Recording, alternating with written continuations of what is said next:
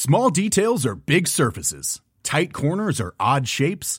Flat, rounded, textured, or tall. Whatever your next project, there's a spray paint pattern that's just right. Because Rust new Custom Spray 5 in 1 gives you control with five different spray patterns. So you can tackle nooks, crannies, edges, and curves without worrying about drips, runs, uneven coverage, or anything else. Custom Spray 5 in 1. Only from Rust-Oleum Ready to pop the question? The jewelers at Bluenile.com have got sparkle down to a science with beautiful lab grown diamonds worthy of your most brilliant moments. Their lab grown diamonds are independently graded and guaranteed identical to natural diamonds, and they're ready to ship to your door. Go to Bluenile.com and use promo code LISTEN to get $50 off your purchase of $500 or more. That's code LISTEN at Bluenile.com for $50 off. Bluenile.com code LISTEN. Hi there, everyone. Welcome to Dan Snow's History Hit. In Speech of Praise, Pliny, the Roman writer, outlined what he thought were the criteria for the ideal emperor. They should be generous. They should provide shows and spectacles. They should be martial. He praises emperors whose successes are built on battlefields piled high with corpses and seas stained with blood. He must have a disdain for fakery and false claims. He must be a father to his people. The question is how many emperors actually lived up to Pliny's high standards? Well, I'd like to know, and I'm going to the best in the business. Professor Dame Mary Beard, she's a legend. TV presenter, historian, academic, writer, commentator, uh, one of the nicest people you'll ever meet. She's just written a new book called Emperor of Rome, and, and in it she points out that there was a pretty established system of one man rule in Rome since Augustus in the mid first century, and not much change for the following 250 years. So she says that you could have gone to sleep, for example, in 1 BC and woken up 200 years later and still recognize the world around you. So she is taking that period and writing about the office, what it required, what skills the men needed to gain it and hold on to it, and whether the Roman people tolerated it, liked it, or hated it. We're still talking about this group of men, these Roman emperors, and I suppose work like Mary's is one of the reasons why. It's just so engaging. Enjoy. T minus 10. Atomic bomb dropped on Hiroshima. Uh, God save the king. No black-white unity till there is first and black unity. Never to go to war with one another again. And liftoff. And the shuttle has cleared the tower. Mary Beard, thank you very much for coming back on the podcast. It's great to be here, Dan. Good to see you. Good to see you. Now, Mary, you identify this period of around 30 emperors when you say there's quite a lot of consistency in how they were viewed and the kind of lives they were. Some were killed, obviously, some campaigned on the frontiers, but there's a consistency there. I guess I want to start by saying, how important was it that there was ambiguity around the role of emperor itself. You know, or even Augustus, the first emperor, he, he's sort of reticent sometimes, isn't he, to describe. Is, is, that is that important? Is that different to say kings and Mughal emperors and Chinese emperors in, in different periods and different places? I think in a way it is. When the system of one man rule is established at Rome, you know, a bit of a prequel under Julius Caesar, but then particularly by Augustus it's established as a very delicate balancing act. I mean, it's kind of a little bit ambiguous from the very beginning. You know, what actually is the emperor? You know, is he a king? Well, no, he's not a king. Is he one of us? Well, he claims to be one of us, but he isn't really. So there's always a debate, I think, about what actually the emperor is doing. And in some ways, that makes it for a historian, I think, more interesting because they never stop trying to negotiate the boundary between um, one sort of ruler and another. And emperors are always in power improvising. You know, so it's an empire of, of improvisation in some ways against a historical background. But you still think there's consistency across the holders of the office that means that we can make some broad, you know, observations about how they rule, how they live. Yes, yeah, I do. I mean, I think they're both all different and all the same. and I, I, think the tradition for talking about emperors has been very much to individualize them. Right? And there's a, a distinguished biographical tradition no, in which um, emperors are deemed good or bad. Their virtues or their vices are laid out in lurid detail, both in the ancient world and in the modern, as if somehow they were really very, very different one from another. Now, I think, you know, in part that's true. Every system of rule, monarchy, whatever, has its you know, diligent George VI and its libertine Edward VII. So, of course, there's some differences. They're not identical. But as the system gets established, and Augustus has 40 years to establish it, he's bloody lucky, actually, you find that, in a sense, for all the improvisations, these guys are doing, and they are all guys, much the same job in terms of, quote, ruling the Roman world throughout that period of the first three, almost 300 years of empire. And I think what's interesting is that I, I, found an unlikely support for this view in the person of Marcus Aurelius, you know, best selling author of the Meditation, second century CE emperor. And he looks back at his predecessors and he says, mm, you know, basically, same play, different cast. So I thought what it would be interesting to do is for all the ambiguities and ambivalences and differences, for all the hardworking guys and the libertines, just try to see what emperors were as a group. What was this play, which was the same over 300 years? That's the key, though. Did they rule the Roman world? What is the nature of power in this empire? It stretches at its peak from Carlisle to the Euphrates. How can one man rule over this world? Yeah, well, yeah, part of the book actually is to say, well, look, it's not just one man in the end. There is usually one man at the top as the figurehead and believed to be the source of power, influence, and control. Quite often, although we forget it, there's two emperors ruling together. You know, Marcus Aurelius ruled with Lucius Verus as a, a two emperor rule. But also, I mean, one of the basic rules of monarchy and autocracy, you know, if it's in any context larger than a village, is that no emperor, no king rules by himself. So you've got an enormous infrastructure of palace servants, enslaved people, provincial governors, soldiers, etc. Now, in many ways, Rome is a rather lean empire in that respect, that in terms of administrators on the ground in the distant parts of the empire, there's rather few. And in some ways, you'd say, look, this empire is being run sort of on a shoestring with a lot of razzmatazz symbolically, with an absolutely ruthless army which can move where it needs. But otherwise, for all its history, really, Rome had been pretty happy if there was no trouble, right? Rome's kind of major priority is no trouble. And the way they guarantee no trouble under one man rule is by collaborating with the existing local elite who, in some ways, do their dirty work for them, you know, including raising the taxes and that kind of stuff. So you've got a huge presence of the image of the emperor. And yet, actually, well, how can you have a hands on control when you're three months away from the people on the margins? You know, you can't get an instruction there and back. So it's wonderfully complicated in that way. And I guess there's a suggestion there that that, that means that there's a great ability within the system to deal with the bad and the mad that in the kind of Gibbon S tradition we love to think about and talk about is that you can you can have a kind of total meltdown at the center and be doing all sorts of awful things because of this devolved power structure that you've talked about.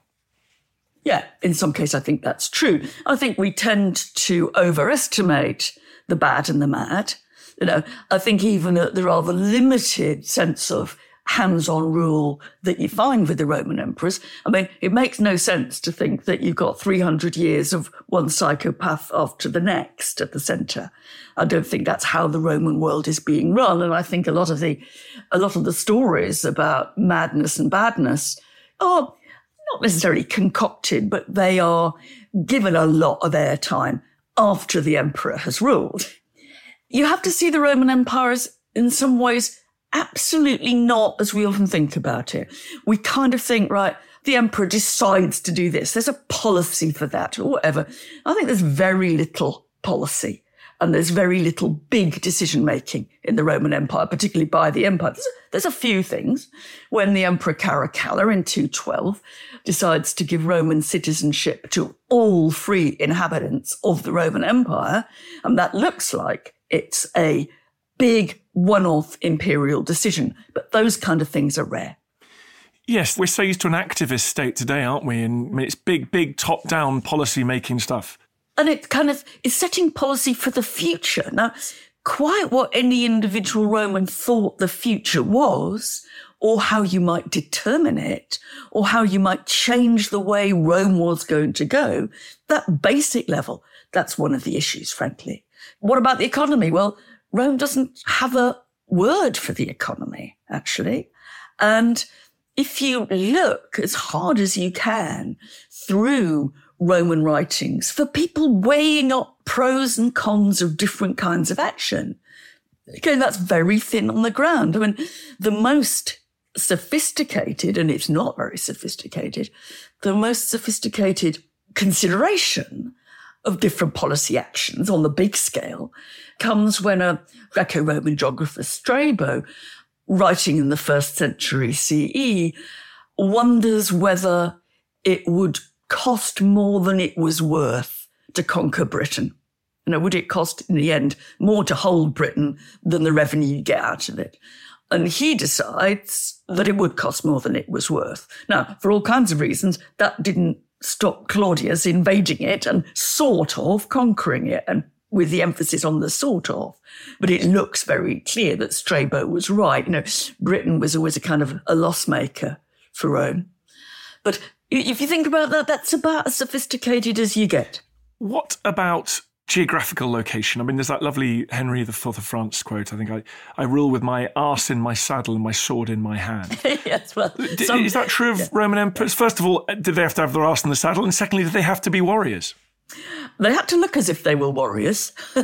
and again, it's another of those points of ambivalent improvisation. You know, Augustus, first proper emperor, after suffering a terrible defeat in Germany, thinks that everything's got a bit too thinly spread.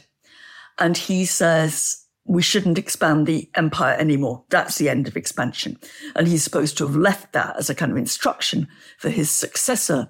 Now, the problem was that Rome, from way back, had seen the biggest form of glory that any Roman could acquire in terms of military conquest. So they were caught there. That they couldn't, they'd been told not to. They could see it was dangerous to expand.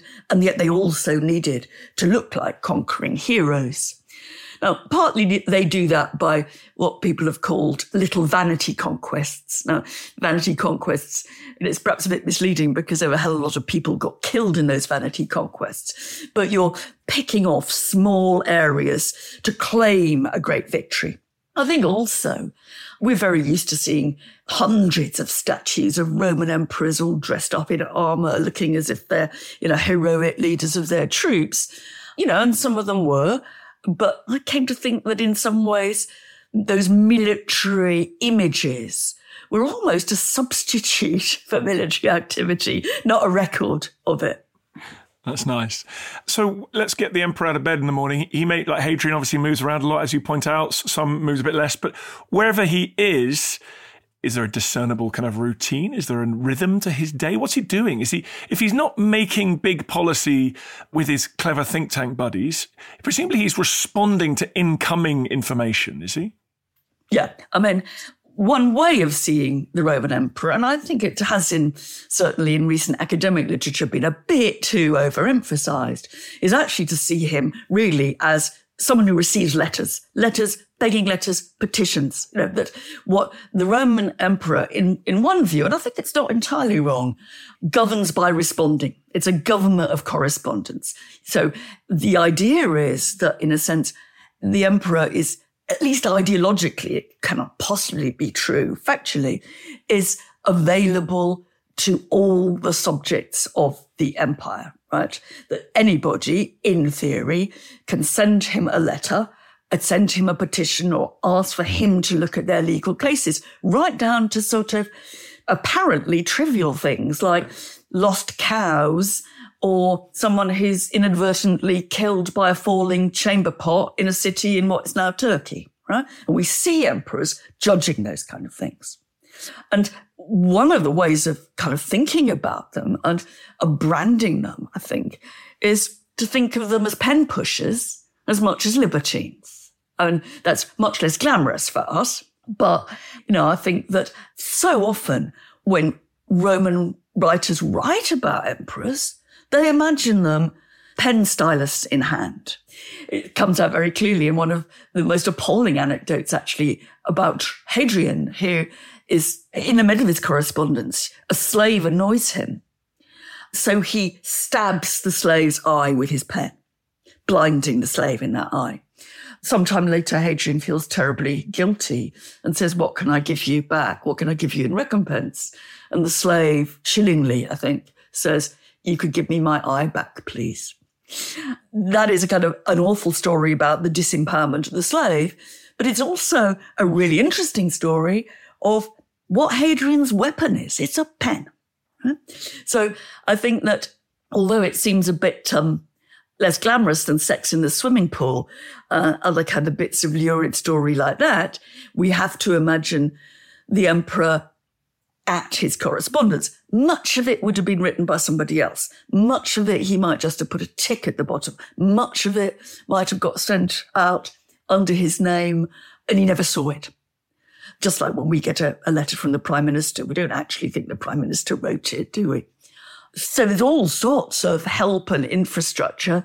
And yet the emperor is seen to be the guy that you can go to and that will respond. It's said that Vespasian, for example, in the later first century CE, you know, on his deathbed, he's getting up and he's actually meeting people who sent delegations to him. It's a responding mode in large part, not entirely, but in large part. Dame Mary Beard. I like that little insight into your life there, getting letters from the Prime Minister. No, I do not know what it's like to get a letter from the Prime Minister, I must say, but obviously some of us are very familiar with that. Dream on, Dan. I don't think I've ever had one either. So, so actually, come back to that Hadrian story. This issue of megalomaniacal, oh, are you able as a classicist, are you able to get close to these people? Can you observe the impact of supreme power on these people, often who have themselves damaged, traumatized people themselves. Can you get close? I think in writing this book, I've got closer than I ever have before. But I think they're always at that final moment when you think you're looking them in the eye, they tend to be a little bit elusive. I mean, we know these emperors in some ways very intimately. We know, for example, that well, we have a doctor's report about Marcus Aurelius, and we know that when he had a nasty stomach upset, he was prescribed a kind of early version of an anal suppository. You know, we're looking into their bodily crevices. Um, we're looking down Commodus's throat to see his tonsillitis, this kind of thing. So you get, in a funny way, very close up. But in the end, what it was like to be that ordinary bloke who found himself or wanted to be or plotted to be, quotes, however limited it was, the ruler of the Roman world, I think it is always just outside your grasp. You know, let's try sometimes seeing this from his point of view. We're so used to telling the stories of megalomania. You know, when Commodus, for example, goes up to the senators on the front row of the Colosseum, having just decapitated an ostrich, and he waves the ostrich's head at the senators.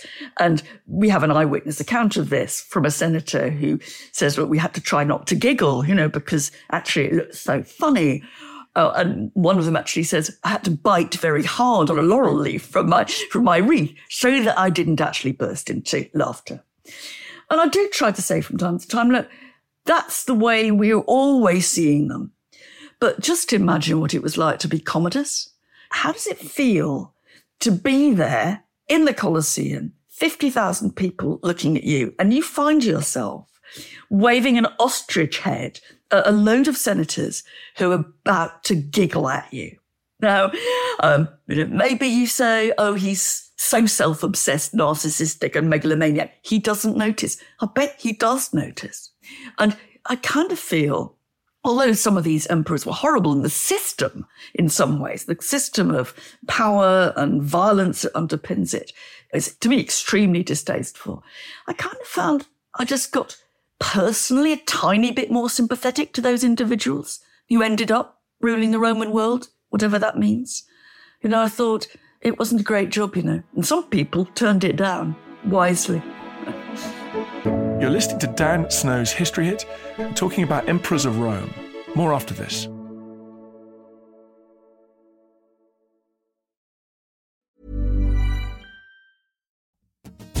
Hey, I'm Don Wildman, and on American History Hit, my expert guests and I journey across the nation and through the years to uncover the stories that have made the United States.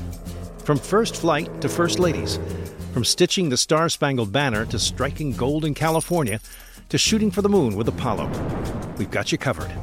Catch new episodes of American History Hit, a podcast by History Hit, every Monday and Thursday wherever you get your podcasts. Selling a little or a lot?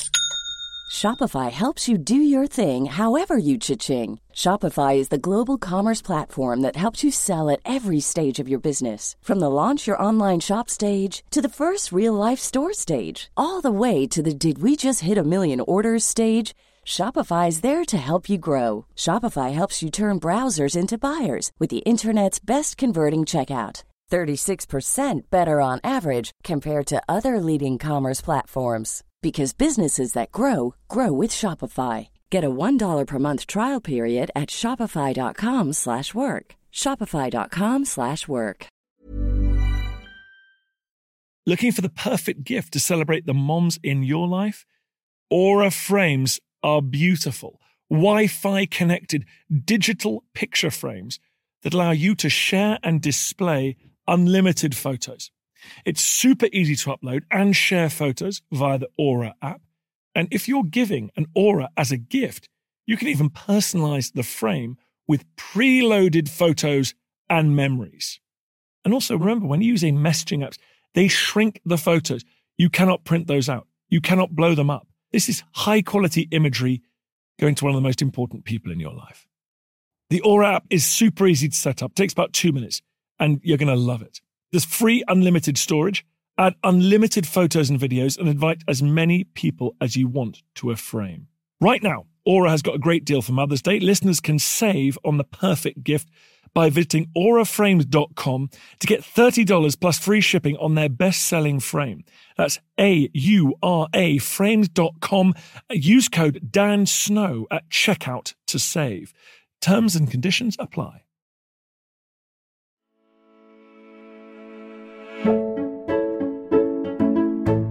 There are accounts, and many in your book, of the fun. They did have some uh, opportunities to let their hair down, didn't they? Whether it's Hadrian's gigantic pleasure palace at Tivoli or, or Nero's various schemes and Caligula's yachts. Have biographers, you mentioned at the start of the comment, you think some biographies have sort of exaggerated that to criticize them. Uh, but also, you said there was some, razzmatazz was important. So maintaining a court, an extravagant court, and consumption and things, that matters, does it? Yeah, yeah. I mean, how are you emperor? You're emperor because you're seen to be emperor. Now, there's a, a very, very dangerous dividing line between seeming to be a tyrant and seeming to be emperor.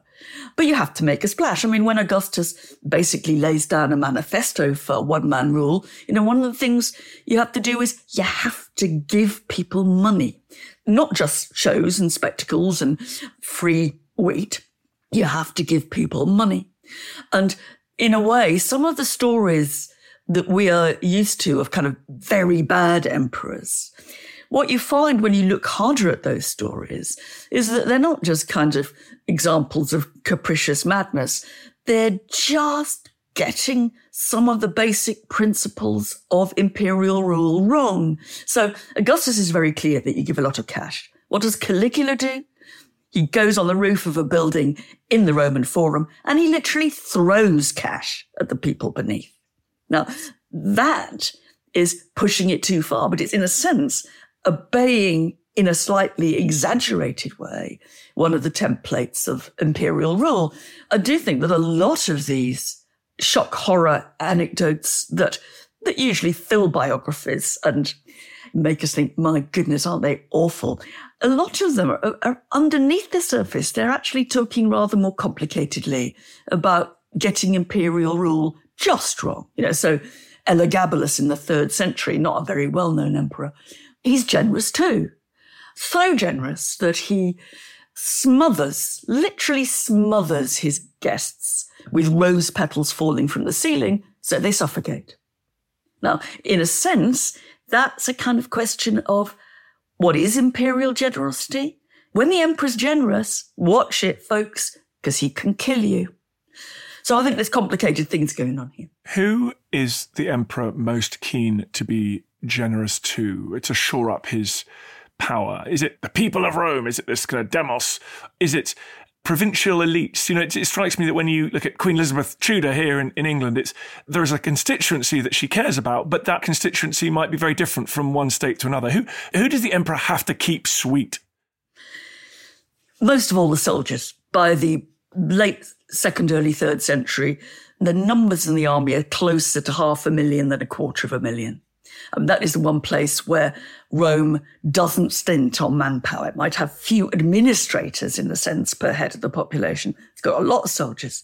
And the one thing that the emperor is worried about is that they turn on him. So absolutely fundamentally he has to keep them sweet. And he does it by visiting them. He does it by mucking in by being one of the lads by saying we can all eat the same food. I do like this camp made bread that you're um, serving me. Because if they turn on him and they do twice in the period i'm talking about then he's finished and it's a hugely expensive. I mean, what, what Augustus did, in a sense, at the very beginning, his kind of masterstroke of the beginning of empire, was to nationalize the army and to to try to bring the army under the control of the state rather than the individual general. And he does that by having fixed terms of service, fixed pay, and a really healthy retirement bonus, basically a pension. And that single maneuver costs half the revenue of the Roman Empire. So he buys the acquiescence of the soldiers, uh, but at a very high price. And sometimes we know that they must have had problems with the pension pot because we have stories of people visiting army bases and discovering elderly soldiers with no teeth and very grey hair who've been kept on after their their standard term. And you know, we all know now that if governments are short of money, one of the things they do is they defer the pension age because you don't have to pay so much. And the likelihood is that some of them will die before they claim it. Well, ancient Roman emperors already got that trick and were deferring the pension age quite often, I think. Speaking of longevity, we're talking about a pretty successful imperial entity here, not including, of course, the Republic or, or the years that followed, just the bit that you cover in this period. Was that um, this is, I'm afraid, a big question here, Mary. What was the reason for that sort of relative success? Was it sort of geography and lack of competitors and sort of a bit of luck, or, or was it something to do with these men, the institution that created? What was, what's your sense of why you get this reasonably stable period of 300 years that's allowed you to make this comparative study? Luck has something to do with it. And I think actually one of the greatest strokes of luck was that Augustus, as the first emperor, ruled for 40 years. If Augustus had died five years in, I think the story of the Roman Empire would be very different. I think that if you wanted to see a, a kind of something more underlying it, it's that enough people have a reason to be invested in the system, not to want to overthrow it. I mean, there is no known proposal to go back to quasi democratic republican rule after the early 40s. You know, when in the first century CE, when Caligula is assassinated, not for political reasons, but actually because of a kind of internal dispute in the corridors of power, one guy does get up in the Senate and say, time to call it a day with one man rule. We're going back to the Republic. It was too little too late. Claudius had already been proclaimed emperor anyway, but then the other senators saw that this apparent freedom fighter was wearing a ring which had Caligula's head on it. And that sort of undermined, it undermined the whole point.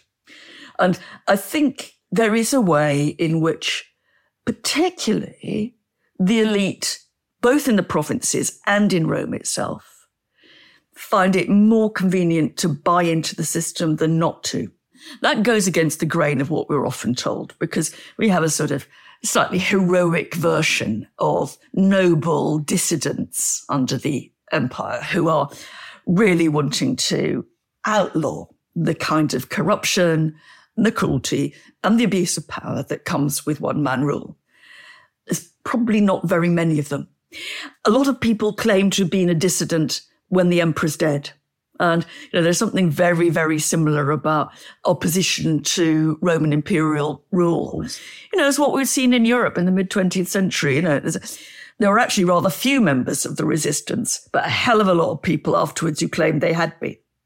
And you see that in Rome. As soon as Domitian is assassinated, and all the guys who've been going along with him, holding office, having dinner with him, etc., etc., they readjust and turn and go behind the uh, the next man, and they say he was a complete monster. He was an absolute monster. I mean, I was almost on the death list myself. You know, dot dot dot. We could all write that story. On that, the next man succession. There aren't that many successful father-son dynasties that endure, are there? Like, what's going on? So, what's going on with that? Is that is this some kind of brutal form of meritocracy, and does that actually kind of benefit the institution? Well, they like to claim that eventually. I mean, I, I, think the real problem is, I mean, I've just said that Augustus got lucky and he lived for 40 years. He actually got unlucky because he didn't have an obvious successor. He was married for the second time to Livia. It was her second marriage. Each of them had had a child before or children before, but they had no children together. And so for most of Augustus's reign, he picks out somebody in the slightly more extended family, uh, the partners or the children of his daughter Julia, or the relations on Livia's side of the family. He picks those out, formally adopts them, and in a sense implies by that that he's making them his heir. He gets very unlucky because they all die, right? And uh, which gives rise to the idea that Livia's been quietly poisoning them because the one who finally comes to the throne is Livia's son Tiberius by her first marriage. Whether she did kill off all the other ones, we just don't know. But you see that where Augustus, in a sense, puts down quite a lot of very clear markers about, about conquest, about generosity, etc., for his successors. The succession itself is a bit of a botched job, and it continues to be that within a culture that doesn't have an automatic rule of uh, primogeniture, of the succession of the firstborn natural child, usually son, as we do. So succession is always a question of jockeying for position, allegations of foul play, who's in favor, who's not, who's been adopted by the ruling emperor. And it isn't actually until a hundred years of one man rule that a natural son succeeds his biological father. That's when Titus succeeds Vespasian. Otherwise, it's been a system of fudging and adoption. And eventually, in the second century CE, they turn adoption almost into a principle and claim a degree of meritocracy about it. It's better that the emperor should adopt his heir from a wide circle, not just his son, because that way you can get a better emperor and you can reward talent, etc., etc. Now, it was nothing like meritocracy. You know, the 99.9% of the Roman imperial population had no chance of being spotted as a great future emperor.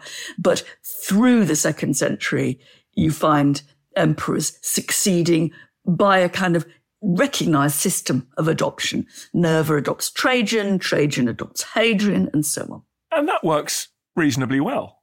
You get some good emperors that way. Uh, well, that's what Gibbon thought. You know, when what, what, does Beard think? What does Beard think? Well, Gibbon thought it was brilliant. It was the best time to be alive in the whole history of the world, which I think um, Gibbon sometimes could be as narrow as he is inspirational. I think there is a problem because there's one basic rule that is obeyed throughout this period, from Augustus right up to the third century, that if you come to power through the influence of your father or your uncle, whatever, it is absolutely in your interests to make sure he gets a good press. So in the second century, when you have these guys adopting their successors, there's a very strong push, there's a real strong drive for the next emperor on the throne to glorify his adoptive father who gave him the position of emperor. Now, that doesn't mean that they were nasty, not nice. I think it's very hard to tell which emperors were really nasty and which were really nice. But it does add to the kind of rosy glow that you get through the second century of one good bloke after another. What you get is one loyal successor after another, in a sense, following the logic that you want the person who gave you the throne to be legitimate and good. So I think that we have to just be a bit careful. The Roman Empire throughout is an absolutely classic case of uh, history being written by the winners, or rather, it's history being written by the successors. So if the guy before you is assassinated, you dump on him. If he gives you the throne, you don't. I love it. Well, that's a great place to end. Thank you very much, Mary Beard. What is your wonderful new book called? It's called Emperor of Rome. That's really original That's title, what it says on the tin. I think go with it. Go with it. It does what it says in the tin. And actually, you mustn't worry that um, all those wonderful anecdotes that we know about Roman emperors are there about their weird habits and odd dietary requirements, etc. They're all there. I just tried to do something different Brilliant. with them. Glad to hear it. Something for it. You can have your cake and eat it if you're listening to this. Um, Mary Beard, thank you very much for coming on. Thank you, Dan.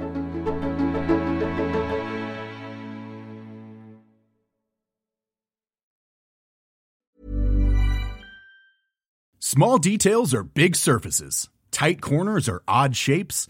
Flat, rounded, textured, or tall. Whatever your next project, there's a spray paint pattern that's just right. Because Rust-Oleum Custom Spray 5 and 1 gives you control with five different spray patterns. So you can tackle nooks, crannies, edges, and curves without worrying about drips, runs, uneven coverage, or anything else. Custom Spray 5 and 1. Only from Rust Why don't more infant formula companies use organic, grass fed whole milk instead of skim? Why don't more infant formula companies use the latest breast milk science? Why don't more infant formula companies run their own clinical trials? Why don't more infant formula companies use more of the proteins found in breast milk? Why don't more infant formula companies have their own factories instead of outsourcing their manufacturing? We wondered the same thing. So we made ByHeart, a better formula for formula. Learn more at byheart.com. Thank you for listening to this episode of Dan Snow's History Hit. Please follow this show wherever you get your podcasts. It really helps us, and you'll be doing us a big favor. Don't forget, you can also listen to all of these podcasts ad free and watch hundreds of TV documentaries when you subscribe at historyhit.com slash subscribe. As a special gift, you can also get your first three months for just one pound a month when you use code Dan Snow at checkout.